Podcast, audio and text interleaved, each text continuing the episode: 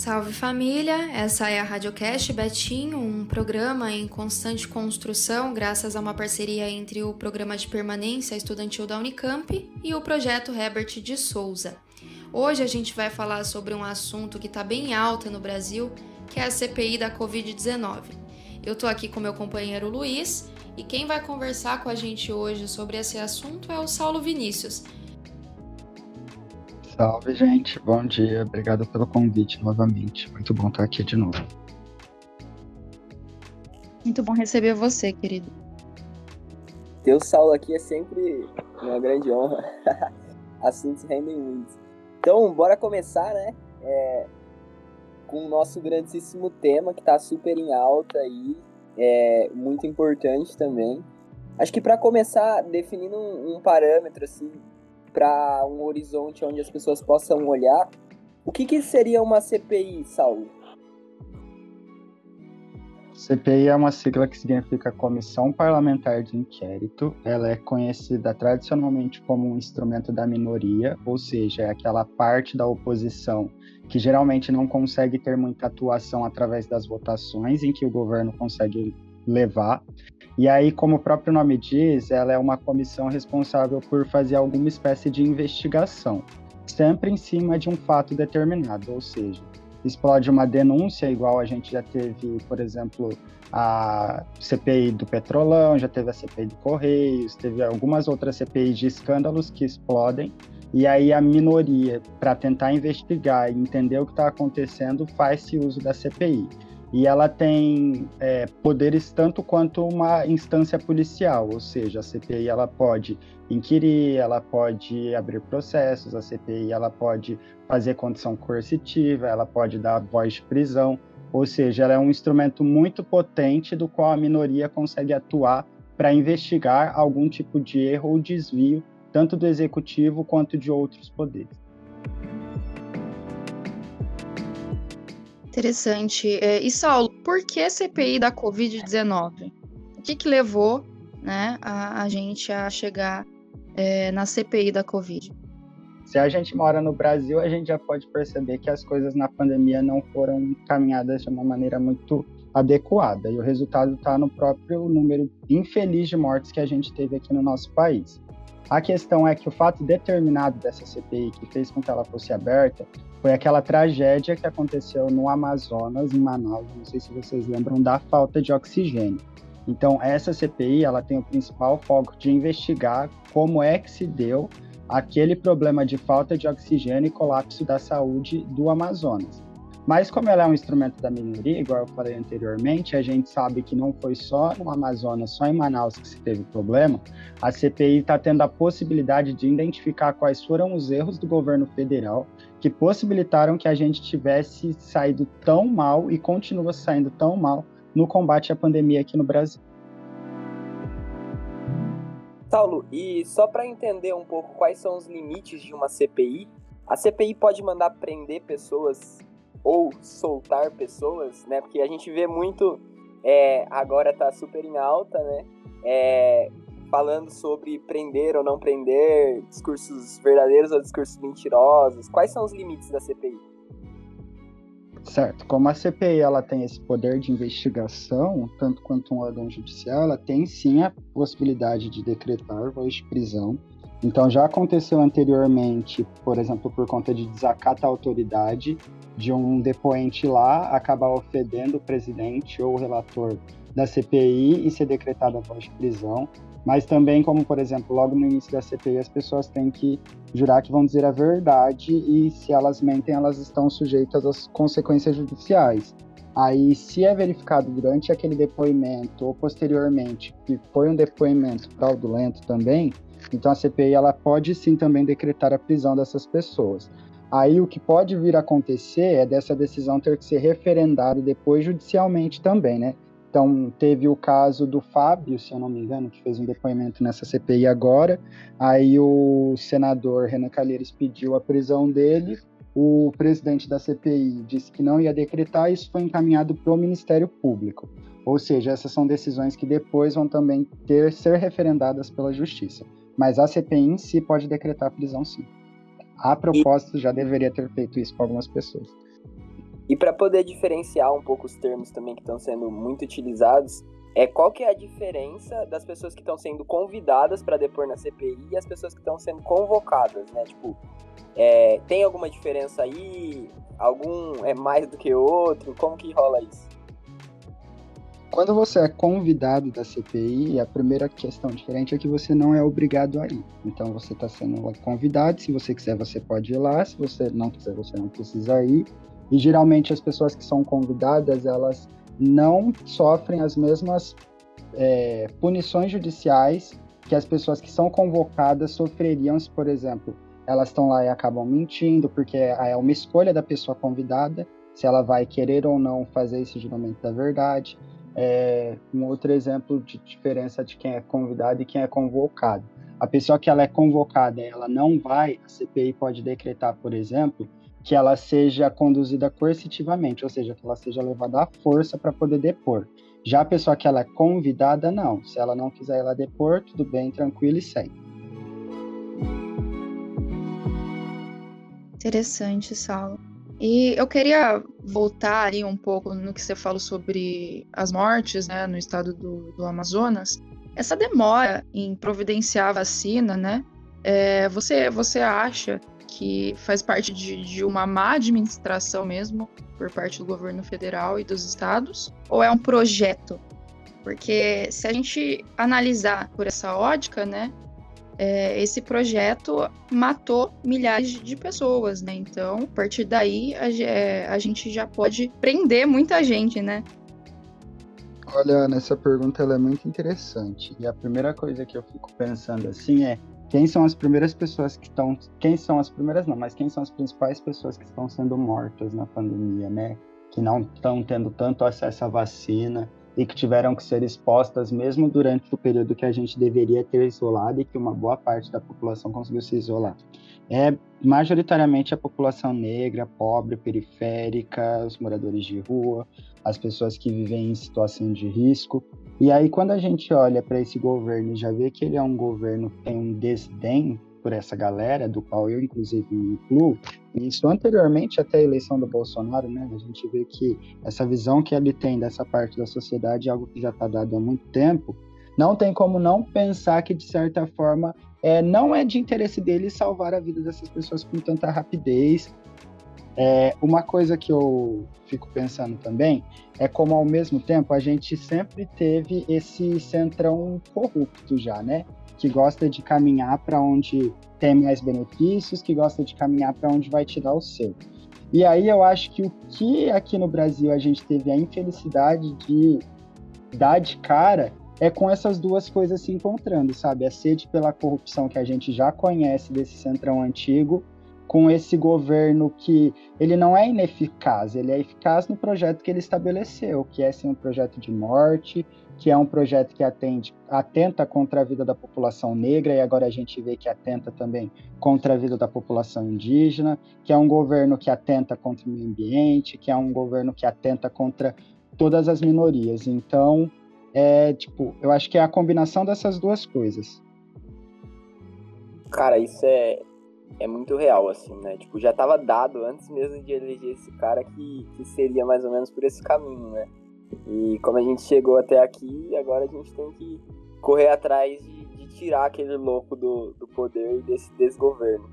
E aí, eu queria que você falasse um pouquinho também, voltando agora para a CPI, né? Que impacto a CPI tem é, para um presidente, assim? Essa instauração da CPI teve algum impacto pro, pro Biruliro? Muito bom, arrasou na pergunta também.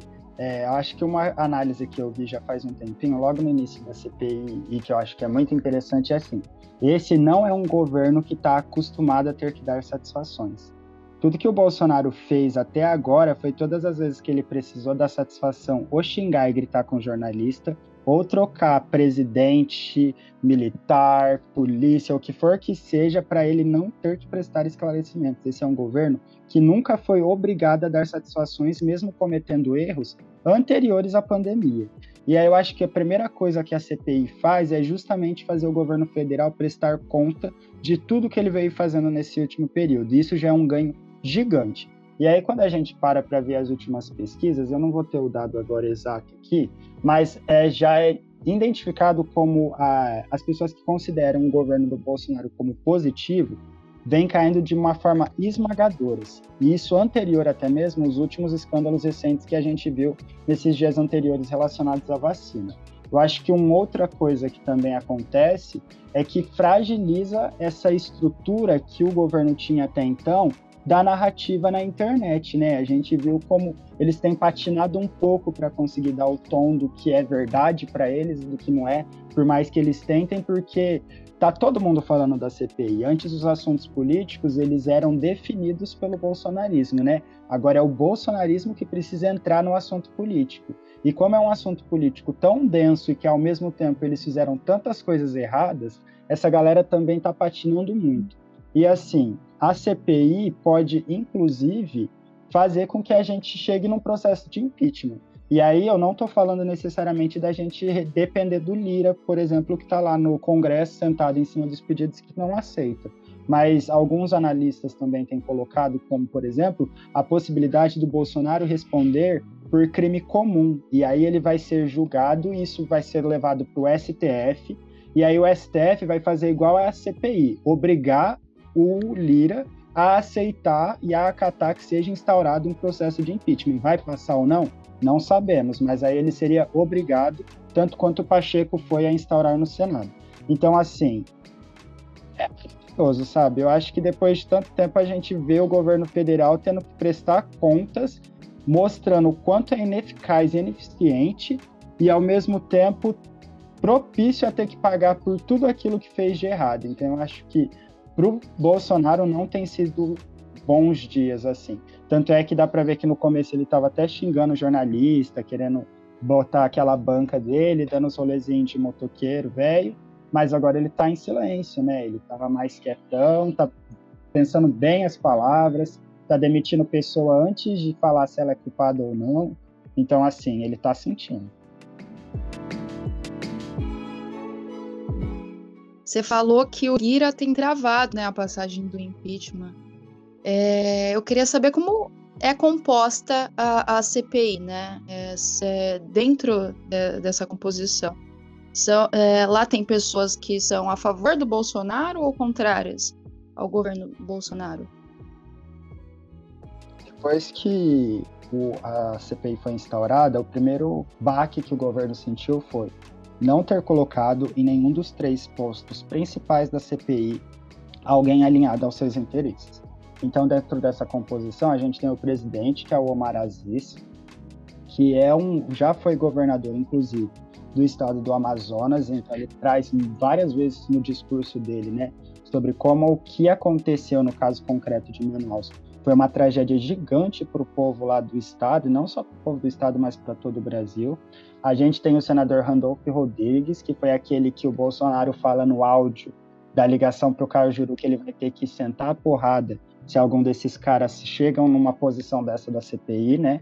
E ele chegou. E o relator é o Renan Calheiros, que é aí ratazana velha da política, tá desde que a política é política aí no Brasil, desde que tá vivo, dando as cartas também através do partido dele, e mais que nesse momento se coloca de oposição ao governo, inclusive porque o governo boicotou o nome dele para a presidência do Senado lá daquela última conversa que a gente teve. E aí, do restante da CPI, a gente tem senadores majoritariamente é, contrários ao governo, é o que até vem sendo chamado de G7 né, na mídia, que é composto por esses três senadores que eu já falei, mais o Otto Alencar, o Humberto Costa, o Alessandro Vieira, o Rogério Carvalho e o senador Tasso Gereissati. E aí a gente vê que assim são senadores de partidos diversos, então do PSD, do PT, Cidadania, PT, PSDB, mas que nesse momento fazem oposição à atuação do governo Bolsonaro. E é importante colocar que é fazem uma posição contrária nos assuntos da pandemia e da CPI, porque ao mesmo tempo, quando é pautas neoliberais, por exemplo, vota todo mundo junto com o governo lá no Congresso. Aí, até então, eles tinham junto com eles o senador Eduardo Braga, do MDB, mas que nas duas últimas semanas, assim, se bandiou para o lado do governo e agora ele só serve para parece que lê nota de repúdio do governo na CPI. Ele senta lá, lê aquele textão chato, não fala nada com nada e segue. Então ele bandiou. E aí a gente tem o governo lá dentro, com o senador Ciro Nogueira, tem o Eduardo Girão, que jura por Deus que ele é um senador neutro, né, como se a neutralidade existisse, mas que está lá para defender o governo, o Jorginho Melo e o Marcos Rogério, que é aqueles que faz belos discursos que parece que o Pedro Bial escreveu, mas que também não fala nada com ninguém. E aí uma coisa interessante é que, assim, como dá para perceber, nenhum dos integrantes da CPI são mulheres, né? Isso é reflexo, inclusive, da baixa representatividade no Congresso Federal de mulheres, tanto na Câmara quanto no Senado. Mas nessa CPI, através da bancada feminina, as mulheres se articularam e colocaram para o presidente e para a comissão a necessidade de uma mulher que não tenha voto, mas que pelo menos tenha direito à fala fixa na CPI porque como é muito concorrido, né, todo mundo quer aparecer no plantão da Globo ou fazer um videozinho para a internet WhatsApp, acaba que nem todo mundo consegue falar dos que não são fixos. E aí hoje as mulheres têm uma cadeira fixa, que às vezes é rotacionada, mas que quem compõe principalmente é a senadora Elisiane Gama, que é do Cidadania lá do Maranhão, e que inclusive tem sido colocada junto com o pessoal dos G7, mesmo não tendo voto, para ajudar nas articulações, porque eles veem nela uma figura central por já ter experiências tanto de CPI estadual quanto de CPI federal para ajudar nesse, nessa articulação que vem sendo feita. Desculpa me estender, mas aqui é muita gente. Maravilhoso. É, com relação a, a, toda essa articulação da CPI, agora a gente viu recentemente que foi protocolado né, um super pedido de impeachment. O que, que isso significa, assim, né? É, tanto em questão histórica quanto em questão é, de problema para o governo mesmo. Olha, amigo, isso significa que a gente vai mal das pernas de democracia, porque se a gente precisa falar de um super impeachment, é sinal que as nossas instituições não estão funcionando. Porque, assim, nunca antes na história do Brasil a gente teve um presidente que acumulou tantos pedidos de impeachment durante seu mandato. Nunca. E aí, se fosse assim, 20 pedidos de impeachment, a gente falava, ah, tá lá com o governo, dá para entender. Se fosse 60, dava para ficar mais assustado. Mas mais de 100 pedidos de impeachment e nenhum ter passado por apreciação, significa que assim, as nossas instituições elas não estão funcionando, porque uma parte considerável da sociedade que deveria ser escutada deveria tá o seu direito ao pedido de impeachment aberto. E aí o que a gente está falando não é da aprovação. E essa é uma questão central. Que a gente está falando é da possibilidade somente de abrir o processo. E a gente pode abrir o processo, perder, isso inclusive fortalecer o Bolsonaro, de falar lá, tentaram me perseguir, viram que estavam errados e perderam. Mas não tem como não pegar e colocar isso para discussão. Porque a gente sabe que o impeachment é o local também que o governante vai prestar contas. E aí, esse super pedido de impeachment, nessa sua pergunta, né, é sinal de que o governo Bolsonaro tem muitas coisas para prestar conta, gente. Muitas coisas. E assim, não é prestar conta no final do mandato para tal nunca mais voltar. É prestar conta enquanto tem gente morrendo, sabe? Porque não é só a questão, e esses pedidos de impeachment não diz respeito somente à questão da saúde pública durante a pandemia. São pedidos de impeachment relacionados à questão de, por exemplo, o que está acontecendo na questão ambiental, ele acabou de tirar o Ricardo Salles, mas o Ricardo Salles ficou aí, ó, mais de dois anos fazendo o que queria, do jeito que queria, sabe? Isso não é pouca coisa. A gente também tem a maneira como os indígenas são tratados. Para além disso, é crimes de responsabilidade fiscal, a maneira como Bolsonaro tratou o orçamento esse ano, manobrando para conseguir garantir que o Congresso tivesse nessa posição que está hoje de joelhos para ele, não todo, mas uma parte considerável. E aí, assim, é um super pedido de impeachment porque a gente tem, infelizmente, um super presidente genocida, sabe? E as nossas instituições não estão funcionando e aí a gente precisa. Eu acho isso triste. A gente precisa colocar um termo a mais ali para ver se pressiona, mas o Lira já veio de novo e falou: não, por enquanto, agora não é a hora, sabe? Então, é isso, é triste.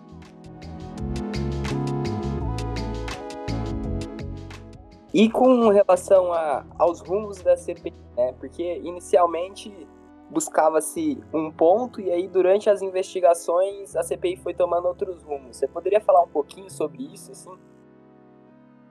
Tem uma frase que vários jornalistas usam desde o começo da CPI, até integrantes também, que é uma CPI a gente sabe como começa, mas nunca sabe quando termina. E eu acho essa frase maravilhosa porque é justamente isso. Lá no comecinho, nas primeiras semanas, assim, quando foram escutados os ex-ministros e o atual ministro da Saúde, a principal coisa que estava colocada era qual era a interferência do governo federal no Ministério da Saúde, até onde o Bolsonaro ia lá e mandava no Bolsonaro, ele mandava no Ministério da Saúde. Aí eu não sei se vocês lembram que já são tantas informações, né, mas é importante a gente recuperar para ver o quão esse governo é criminoso, que a primeira foi a mudança da bula da cloroquina, que era uma coisa, que era um remédio que não serve para a questão da Covid, mas que o Bolsonaro queria que fosse colocado. E ao mesmo tempo, o Mandetta também trouxe os primeiros acenos de que o Bolsonaro estava sendo assessorado paralelamente. Então, para além da interferência no Ministério da Saúde, ele estava sendo escutado por outras pessoas. Aí, quando foi aquele outro ministro da Saúde, que ficou menos de um mês, o Nelson, é, ele pegou e trouxe outro ponto que a demissão dele tinha sido por falta de autonomia, que ele sentia que não poderia tomar as decisões e que ele tinha divergência na maneira como o governo tratava a pandemia. Aí a questão até então era isso: qual que era a interferência que o Bolsonaro estava fazendo no Ministério da Saúde? Quando o Fábio Van Garten chega com a denúncia da Pfizer, a questão inverte, né? Porque aí a gente não está mais só falando de uma interferência no ministério, mas da falta de interesse do governo, no mínimo, da compra de vacinas, que era algo que o mundo inteiro estava dando como colocado como passo fundamental no combate à pandemia e ao mesmo tempo uma empresa que estava trazendo para a gente o interesse de que o Brasil fosse uma vitrine global do trabalho dela ao combate da pandemia, né? Então não é pouca coisa. E aí a gente entra numa outra parte que a CPI também vai investigar, que foi a maneira como o governo Bolsonaro acabou deixando de lado a compra das vacinas de empresas renomadas, conhecidas e que estão fazendo com que a vacinação avance em outros países que aceitaram estabelecer relação com elas. Aí, voltando naquela questão da interferência, veio um outro depoimento que foi o do Ernesto Araújo. Gente, não se preocupe que eu não vou passar por todos os depoimentos. É eu acho que esse começo inicial, ele ajuda a gente a entender para onde vai. Aí o Ernesto ele foi lá para poder falar sobre como que o governo lidou com as questões internacionais durante a pandemia. Então a postura em relação à China, que teve impacto, por exemplo, para que os insumos chegassem no Brasil, é, a maneira como o governo lidou com a Venezuela. Aí até durante o depoimento dele, o Randolph pergunta: o senhor ligou para a Venezuela na questão do oxigênio para Manaus? Ele fala não. O senhor agradeceu ao gesto do governo venezuelano? Ele também responde não. Ou seja, de um governo que não teve interesse de restabelecer relações exteriores para além daquelas negacionistas, né, tipo, e pegar spray nasal para Covid lá na Índia, coisas fora da casinha. Só que aí agora chega um outro ponto que é aquilo que eu falei, né, do encontro do centrão com o bolsonarismo, que é a questão do desvio de dinheiro, a questão da propina e a questão das vacinas terem sido utilizadas para gente ganhar muito dinheiro. Ou seja, gente, como eu falei, o governo Bolsonaro ele conseguiu errar ou acertar no que ele acreditava ser certo em absolutamente tudo. E aí eu acho que a CPI agora ela vai ter três eixos principais. A primeira vai ser dissecar essa questão da corrupção ligada a compras de vacina. A segunda vai ser a interferência do governo Bolsonaro na gestão do Ministério da Saúde, porque aí a gente está falando de uma ligação direta né, das decisões que estavam sendo tomadas pelo Ministério com o governo federal. E a terceira, que é quem foram as pessoas responsáveis por orientar o presidente e por ajudar que a gente chegasse nesse número de mortes, que é aquele gabinete paralelo, cloroquina e essas questões que estavam sendo faladas anteriormente e que agora estão um pouquinho de escanteio por conta do escândalo da vacina. Bom, se é, o que o governo fez é um projeto e não uma administração, né, não teria mesmo motivos para ele ligar para esses países que, que estavam tentando né, ajudar a gente nesse processo aí do, do, do fim né, da, da quarentena, pelo menos. Mas eu queria saber, é, para quem está escutando e não, não, não, sabe né, o que, que é, o que, que é esse gabinete paralelo, né? E quem, quem forma esse gabinete? São pessoas é, capacitadas, né? Ou são pessoas da confiança do, do presidente Bolsonaro? Como o próprio nome diz, né, são pessoas que não estavam ligadas primeiro à administração pública. E eu gosto de chamar a atenção para isso, porque assim, a gente tem dentro dos ministérios, não é porque o bolsonarismo hoje está no governo que todos os ministérios estão corrompidos. A gente tem pessoas muito sérias trabalhando dentro desses espaços, de governos anteriores, inclusive, e que poderiam estar tá colocando a gente num rumo bem melhor dentro da pandemia. E aí o Bolsonaro ele preferiu não se atentar à ciência, não se atentar a essas questões. Eu não sei se vocês lembram, mas lá no começo o Bolsonaro estava muito atrelado ao Trump, que ainda era presidente dos Estados Unidos, no combate à pandemia, né? E aí o Trump acabou pagando, inclusive, por esses erros. E aí, para se articular nesse discurso internacional negacionista e, ao mesmo tempo, é, na cabeça dele, se as pessoas ficassem em casa, aumentaria o desemprego, e isso, consequentemente, ia fazer com que ele perdesse popularidade e ia cair, como se o governo não tivesse condições de garantir que as pessoas ficassem em casa, e a gente sabe que poderia ter tido, ele foi se consultar com essa galera do negacionismo. Só que aí é interessante ver que são, inclusive, pessoas não só, tipo, gente fora da casinha, igual ele geralmente tá, como o Lago de Carvão, mas são pessoas da área da medicina, então teve aquela médica, como que é o nome dela? Nise, né? A Nise, isso. A Nise que dentro da área que ela trabalha, do que ela desenvolve, que eu não me recordo agora, mas que não tem nada a ver com a questão da pandemia, com a questão do vírus. Ela já desenvolveu esse trabalho, mas aí o Bolsonaro vai se consultar com ela relacionado a essas coisas. Aí tinha aquela Mayra também, que eu não sei se vocês lembram do aplicativo Tratikov. Aí tem aquele Carlos Wizard, que foi lá só para falar que não ia falar, depois de fugir por meses da CPI, que também estava orientando o presidente Bolsonaro.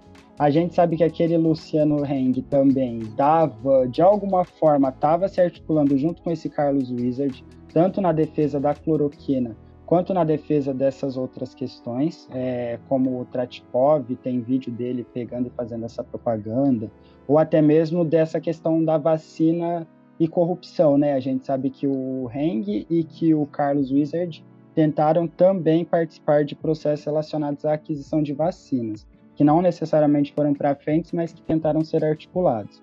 E com pessoas que o bolsonarismo geralmente já se consulta, como seus próprios filhos, né? Então, Flávio, o Carlos. E aí esse gabinete ele estava funcionando e reunindo e se reunindo ao mesmo tempo que o Ministério da Saúde estava tomando as decisões. Então, quando o Nelson, por exemplo, fala, ah, eu era contrária à cloroquina e era isso que eu queria colocar, o Bolsonaro estava fazendo reunião com essa galera e estabelecendo que a cloroquina era uma coisa boa e obrigando o Ministério da Saúde a seguir isso.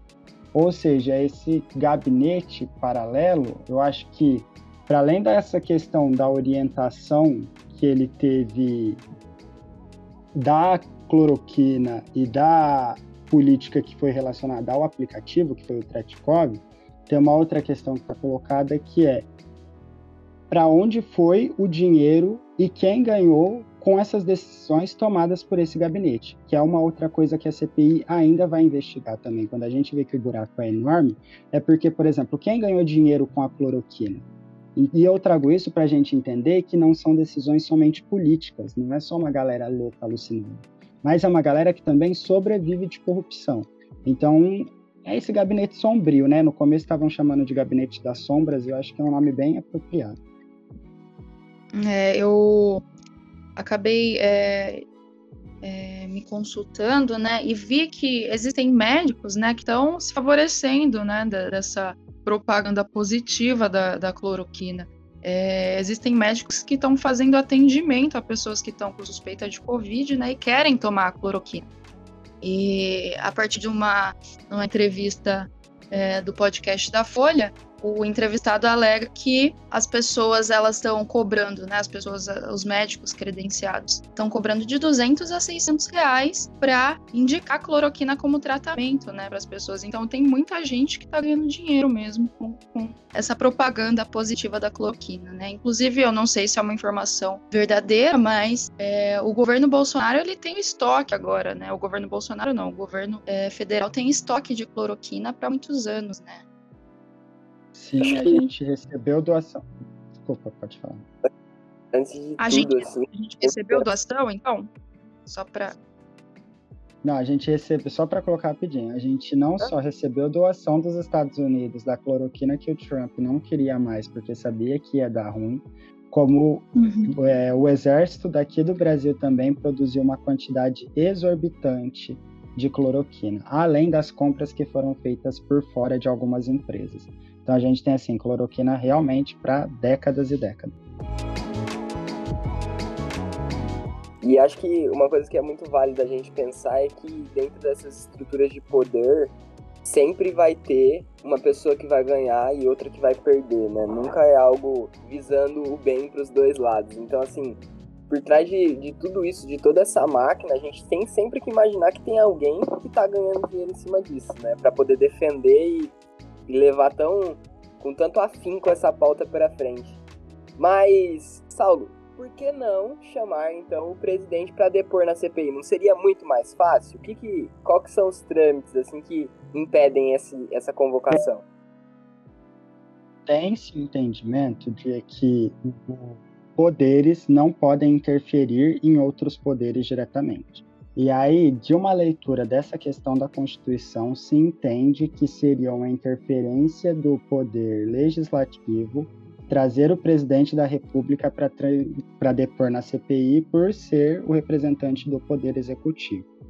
Algumas pessoas acreditam que, por exemplo, ser convidado ou alguma coisa do tipo assim, por mais que a gente sabe que ele não iria, poderia ser feito, porque existem entendimentos jurídicos na linha de que sim, poderia ter formas de levar o presidente da República até lá. Só que, ao mesmo tempo, uma parte da classe política entende que isso seria uma brecha ruim e negativa, dar-se a entender que o poder legislativo estava tentando interferir no poder executivo. Porque é isso, a intenção da CPI não é fazer essa interferência, né? A CPI não quer fazer o que os bolsonaristas estão falando, que é atacar ou estragar o governo. A CPI quer fazer essa investigação. E aí não precisa necessariamente do Bolsonaro sentado lá para que se chegue no Bolsonaro, né? Igual o Renan Calheiros sempre fala, não precisa que fale por si, fale por outros que a gente chega lá naquelas pessoas. E eu acho que essa é a principal questão, assim, da interferência de um poder no outro. Pode crer, pode crer. E sobre a questão da CPI, é qualquer pessoa que é, depõe na CPI ou não? Qual, como que é o filtro, assim? Porque é, a gente viu que a mulher, que a ex-mulher do Pazuello, ela se autoconvidou, né? Tentou é, participar e não foi visto com tão bons olhos assim. Como que é feito esse filtro e quem convida ou convoca as pessoas para depor? Certo. As convocações elas são aprovadas em requerimentos pela própria comissão. E aí todos os senadores que estão lá vão pegar e vão votar, ganha por maioria, e quem é contrário pode se manifestar porque é contrário. A questão de quem pode ser convidado ou não, eu acho que está ligado ao que aquela pessoa diretamente apresenta como provas ou fatos concretos, né? Então a gente teve, por exemplo, mais de uma vez o Fábio Van Garten, ele só foi parar na CPI porque ele deu uma entrevista e aí ele foi chamado a depor para poder esclarecer o que ele foi falar na entrevista. Aí esses irmãos, os irmãos Luiz Miranda também, foram pegar e depor na CPI por conta de que eles foram até o presidente da CPI e até o relator para falar que tinha essas provas e que tinha essa questão da corrupção acontecendo em relação à vacina mas aí eles levaram as provas concretas. É... A questão é, você vai contribuir ou você está querendo palanque? Eu acho que essa é a principal leitura que a galera lá faz. Porque principalmente a gente vê como. A gente está falando da CPI, né? Então outras pessoas no Brasil todo tá vendo. A audiência da CPI na internet é enorme. Ou seja, muita gente vai querer usar isso de alguma forma como palanque. Mas para poder chegar lá e falar, você tem que ter alguma coisa para apresentar, porque senão fica muito amplo. E recentemente agora, a última pessoa a depor foi o Dominguete. Quem é essa pessoa e qual foi a função dele ali na, naquele depoimento, segundo a sua leitura? Olha, amigo, eu estou, tanto quanto senadores, muito perdido em relação a quem é esse ser, porque enquanto eu estava ainda tentando entender que quem eram os irmãos lá e qual era o real interesse deles. Esse cara apareceu, mas aí assim, a leitura rápida que foi feita, né, e que algumas pessoas fizeram é de que esse cara ele foi chamado por um outro. Aproveito para complementar a pergunta do Luiz e, e, colocar assim, né, a partir do que você entende né, sobre a situação. Ele quer palanque mesmo? Ele tá ali para bagunçar a, a investigação ou ele tem mesmo, né, alguma coisa para trazer? Não sei, porque também me pareceu bem esquisita, né, a aparição desse Dominguete. A galera tava comparando ele, inclusive, com um cavalo de Troia, né? É, Vamos porque ele tem indícios de, de, apoio, né, ao governo, né? Parece que nas redes sociais ele tem fotos postadas, né, em, em, favorecendo aí a campanha do Bolsonaro em 2002. Junto com essa pergunta do Dominguete, eu queria perguntar também sobre as tentativas, né, da, dos apoiadores do governo em bagunçar a CPI, em tentar fazer com que tudo pareça um circo. Pedir oração nas têm... redes sociais, né? Vários. Eles têm é, tentado é, fazer isso desde o. Eles têm tentado, desculpa, Ana, pode falar. Não, não, é isso mesmo. É, é que eu tava falando e você tava complementando, né? Eles têm tentado fazer isso, né? Agora, esses tempos, várias pessoas que estão aliadas aí ao PSL estão pedindo oração nas redes sociais, né? Então, já mascarando a situação, né? Falando que a gente tem que orar para que as coisas melhorem no país, né?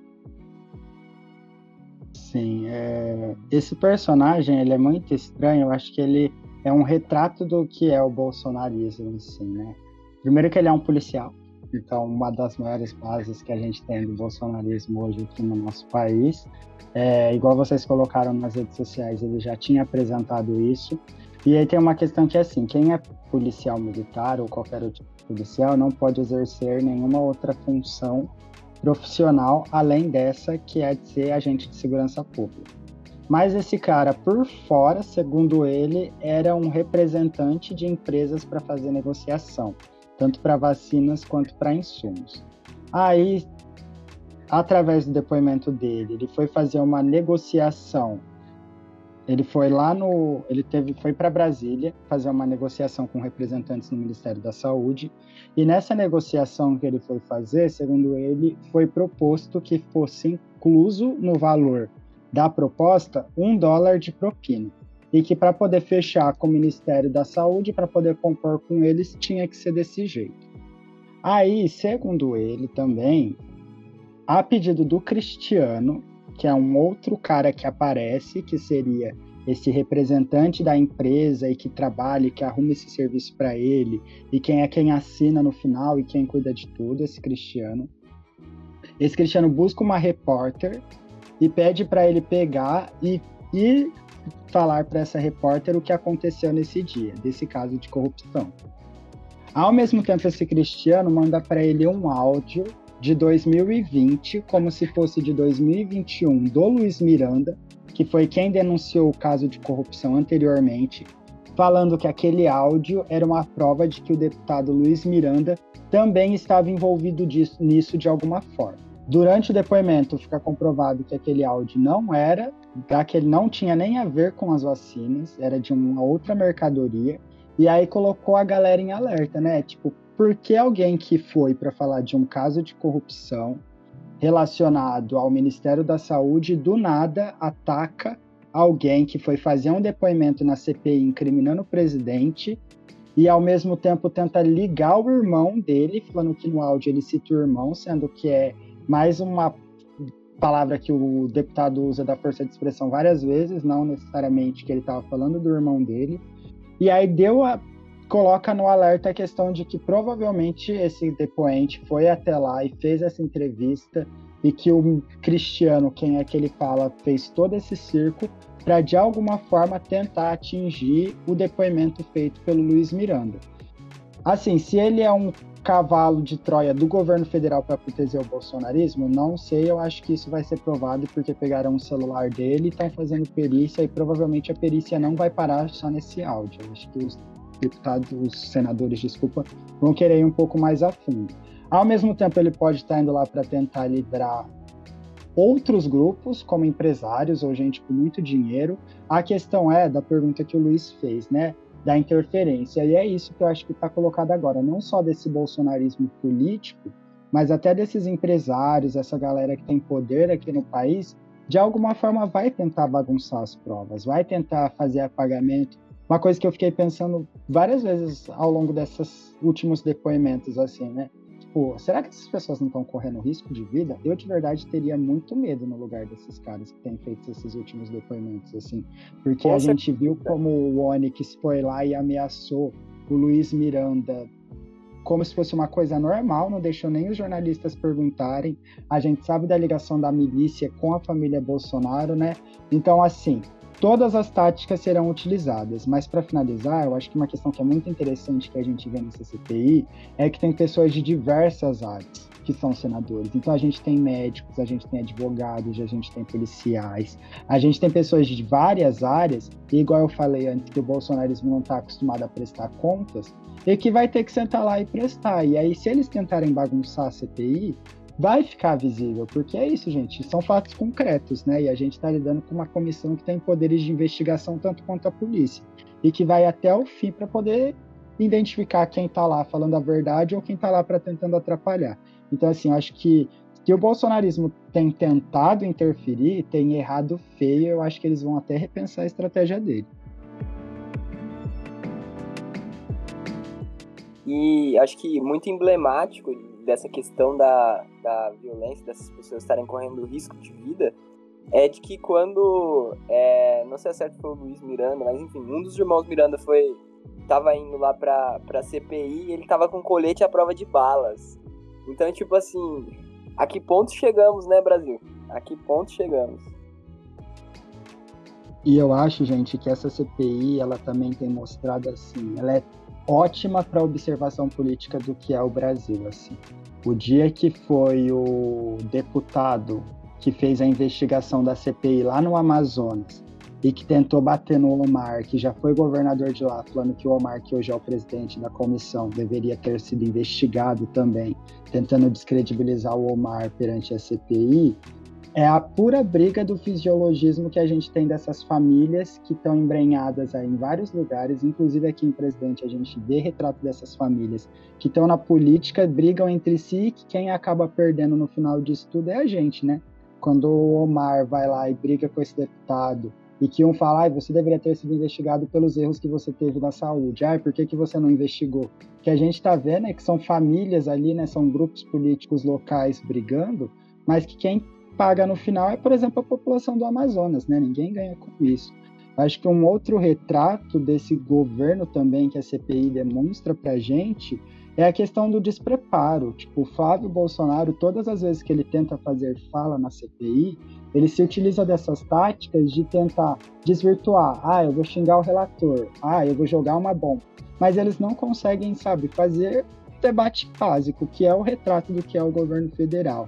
E aí eu acho que uma outra questão também é essa ideia de que pensamentos ideológicos não vão ter não vão ter reflexos né, no que acontece no Brasil. Eu não sei se vocês lembram quando o Bolsonaro foi eleito, muita gente falava assim: ah, não, ele fala essas coisas, ele tem esses pensamentos, mas ele não vai conseguir colocar isso em prática, não. E a CPI vem e demonstra como não. Foi não só colocado em prática, como matou mais de meio milhão de pessoas, assim, né?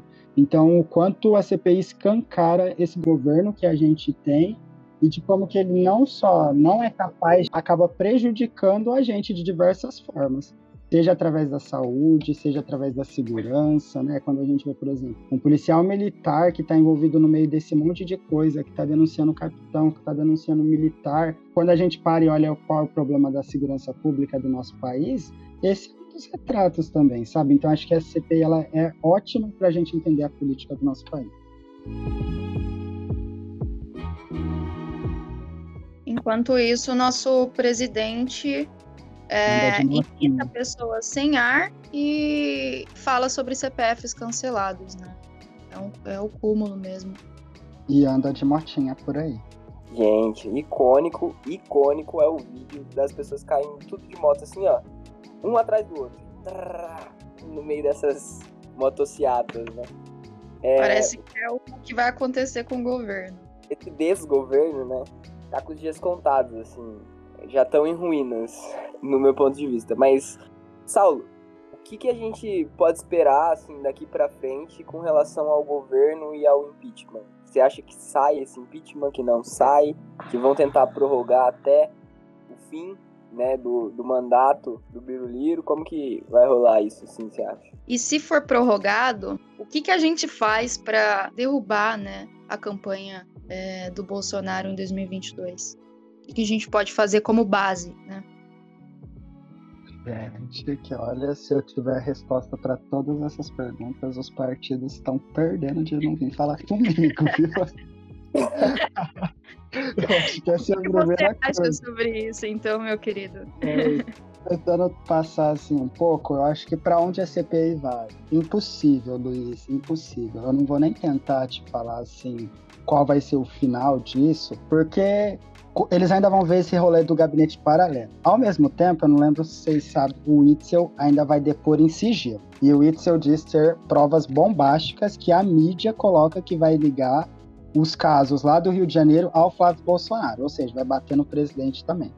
Ao mesmo tempo, tem essa questão da corrupção das vacinas, que a gente agora vê que está envolvendo policial, envolve militar, envolve empresa, envolve milionário, envolve grupos evangélicos, envolve ex-dono de escola de inglês, envolve de tudo. Ao mesmo tempo, a gente está vendo que o Bolsonaro está sofrendo, e até esse rolê da motinha e dessas manifestações dele, é a necessidade de mostrar que ele tem alguma força que na rua a gente está vendo que ele já não tem mais tanto.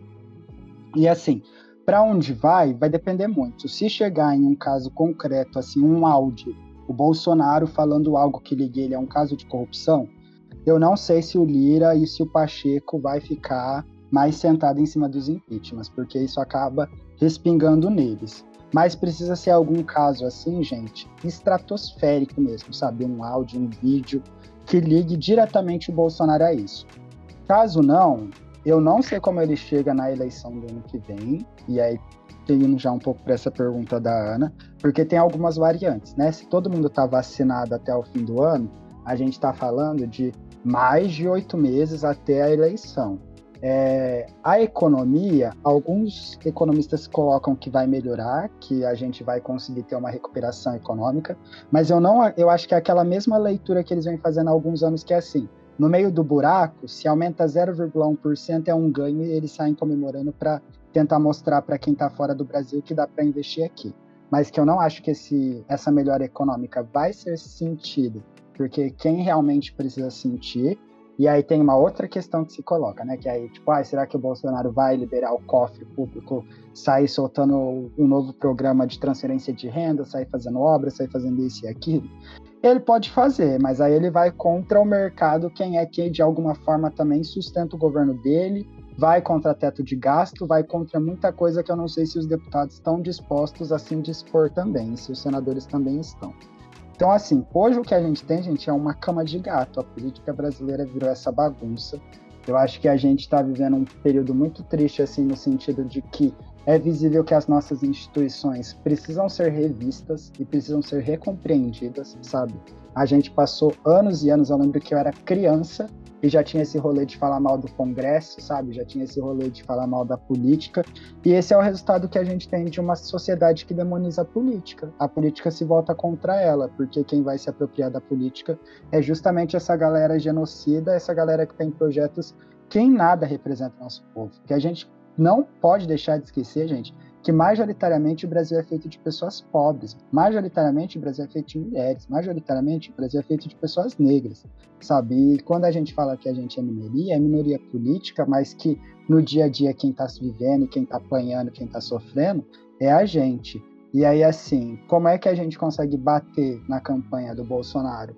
Eu acho que assim, eu, por exemplo, perdi dois familiares em uma semana para a Covid, não sei até o final da pandemia o que pode ter acontecido, mas só da gente mostrar para essas pessoas que aquela galera não tá mais lá no churrasco de domingo que não acontece, uma porque a comida tá cara por causa do presidente, duas porque o presidente não comprou a vacina e o familiar morreu, é do básico, assim, sabe? Eu acho que muitas vezes eu vejo a galera falando, ah, tem que levantar essa, essa, essa, essa, essa, essa e essa pauta. Não, o que a gente precisa falar para as pessoas é, pessoas morreram porque não teve vacina e o presidente não quis comprar, e a gente tem todas as provas de que ele não quis comprar e de que quando quis estava envolvido em corrupção para garantir a manutenção do governo dele.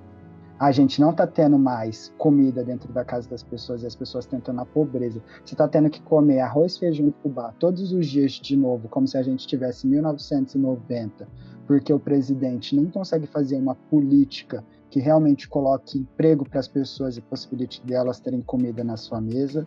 A gente tem um presidente que repudia e tem nojo da mídia, e assim, eu posso fazer todas as críticas possíveis aos sistemas de comunicação que a gente tem no nosso país, mas é necessário que se exista meios de comunicação e que a gente tenha o direito à livre expressão, e é um presidente que atenta diretamente contra isso. E, é, para finalizar, é um presidente que atenta à vida, e é o bem maior de qualquer pessoa. Se você é cristão, a vida é o maior bem que você acredita. Se você é alguém que acredita na natureza, a vida é o maior bem que você acredita. É um presidente que trabalhou para tentar a vida humana. É isso. E você, você lê como uma estratégia dele essa questão do voto auditado, né, do voto impresso? É, é só uma desculpa para ter o que questionar. Eles estão preparando o território para em 2022, se ele chegar até lá, e não for eleito e a gente sabe que ele não vai ser, ele poder questionar e criar confusão de alguma forma. E aí é aquela, tipo, a gente falou sobre os Estados Unidos, né, a invasão do Capitólio e tudo mais. Eu não sei se as instituições e se as entidades que a gente tem aqui no Brasil hoje dá conta de segurar como seguraram lá. E aí isso me preocupa um pouco. Assim. A gente está vendo a construção de um discurso para ali na frente justificar o caos que eles vão fazer a gente vê que esse cara elevou o nível, né? Assim, é, aquelas pessoas que eram centro-esquerda foram consideradas de esquerda, as pessoas de esquerda foram consideradas extrema esquerda. É, a gente vê também o Dória sendo chamado de, de comunista. É, então, assim, tá uma bagunça, um caos terrível, né? É, que foi, foi causado mas, Saulo, a gente pode dizer que o povo brasileiro tem memória fraca, assim, pelas, pelo nosso histórico de é, eleições? Eu não sei se é memória fraca necessariamente. Eu acho que é mais relacionado à maneira como a gente se relaciona com a política mesmo, sabe? Como a gente compreende a política. A gente não tem no ensino médio, por exemplo, uma disciplina que instigue a gente a debater sobre política, mesmo a política perpassando todos os aspectos da nossa vida cotidianamente, né? A gente não tem um espaço depois que a gente se forma, ou no bairro, igual existem alguns lugares como é, coletivos de bairro, associações de moradores que desempenham esse trabalho de dialogar e dessa micro... A gente não vivencia a micropolítica no nosso dia a dia, né? Desses espaços de decisão. A gente não tem instrumentos como outros países de consultas públicas, por exemplo. Ah, vamos fazer uma reforma da Previdência? Vamos, mas antes de votar aqui, faz uma consulta pública. Aí vai lá todo mundo votar, mesmo não sendo eleição, se é a favor ou não. E aí depois os deputados vão e votam de acordo com essa votação. O povo não é chamado a participar da vida política. E quando é, é para ir para manifestação vai lá para a rua todo mundo, a gente ocupa as ruas três, quatro, cinco meses, depois sai, acaba, daqui a um tempo vem outro doido e assume de novo. Então acho que o nosso principal problema no Brasil, para além da escolha errada, é a falta de viver a política da decisão mesmo, sabe? Do dia a dia, assim, de qual é o rumo da nossa cidade. Quanta gente participa das decisões da nossa cidade? Quanta gente participa das decisões do nosso bairro? Quanto a gente participa das decisões do nosso trabalho. A gente só vai em todos esses espaços, vivencia eles e volta para casa, sabe? Então acho que enquanto a gente não conseguir trazer a política para essa ideia de que ela tem que estar tá em todos os âmbitos para que realmente se crie um espaço democrático, não só lá na instituição, mas no país como um todo, que a gente vai conseguir evitar que esse tipo de coisa aconteça. É isso, gente. Saulo dando aula aqui mais uma vez. Acho que a gente pode colocar aqui que você vem mais vezes, Saulo, ao longo da, da CPI aí para tra ir trazendo pra gente o que, que tá rolando. Pode Beleza. ser? Tranquilo, perfeito. O que vocês acham? Eu acho topíssimo, velho. Topíssimo. E aí a gente cria um, um espaço ali, CPI Covid-19, e vamos montar lá todas as conversas. Bom, então agora que a gente vai meio que dando uma encaminhada pro, pro fim, né, desse bate-papo, que foi muito massa. Saulo, quais são suas últimas considerações? Gente, se a gente é contra o governo e não acredita nessa política, a gente precisa mostrar o contrário. É extremamente importante que quem está escutando fale sobre a importância de se vacinar. É extremamente importante que quem está escutando fale da possibilidade de quem pode cumprir isolamento e quem não pode tomar todos os cuidados possíveis, passar aquele álcool em gel bonitinho na mão, chegar a colocar aquela máscara correta, saber como descartar a máscara de forma correta. Tô cansado de andar na rua e ver máscara jogada no chão como se não fosse nada. A gente não pode criticar o presidente e ao mesmo tempo tomar posturas que reforcem o que ele fala, que reforcem o que ele faz. Eu acho que se a gente é contrário a essa política de genocídio, já passou da hora da gente ser capaz de mostrar a possibilidade de construção de uma política da vida, assim. E ela é possível, de alguma forma a gente já experimentou, nem que seja um pouquinho disso em outros momentos. Então, assim, acho que a minha última fala no momento em que a gente vê tantas pessoas morrendo é: a gente precisa falar sobre a vida. E muito obrigado pelo convite de novo, muito bom contribuir aqui. Às vezes eu sinto que eu sou confuso, mas é isso. Espero de alguma forma ter ajudado na compreensão do que está acontecendo. Valeu, gente. Confuso de forma alguma. Foi muito claro. Isto. Muito, muito didático. Sim, ajudou a elucidar muitas questões. E eu acho que eu só quero agradecer mesmo a, a sua presença aqui. É, você vai retornar mais vezes, com toda certeza. E é isso, né? Valeu, Saulo. O papo foi muito massa. E galera, vamos se ligar porque a política é a gente constrói, enquanto a gente não se apropria, né? É, desses espaços da política, outras pessoas irão decidir por nós. E geralmente não são decisões muito boas, nem decisões a nosso favor. Então, vamos tentar se ligar, vamos tentar aderir é, à política nas nossas vidas e debater independente do espaço, porque esse ditado popular de que política e religião não se discute já passou da hora de cair por terra e a gente começar assim a discutir e a gente começar assim a procurar soluções e é, nós sermos né, os autores da nossa própria história, da nossa própria sociedade, não deixar que as pessoas escolham por a gente. Então é isso, valeu, é nós. É isso, gente. Luiz fecha aí com chave de ouro, né? É... Esse foi o primeiro programa é, Radiocast 2021. O Saulo volta para falar um pouco mais sobre a CPI da Covid aí ao longo do desenrolar. E a gente espera que vocês acompanhem também os próximos programas. Um abraço e até mais. Até mais, valeu. Até, gente. Beijo. Tchau. Beijo, lindo.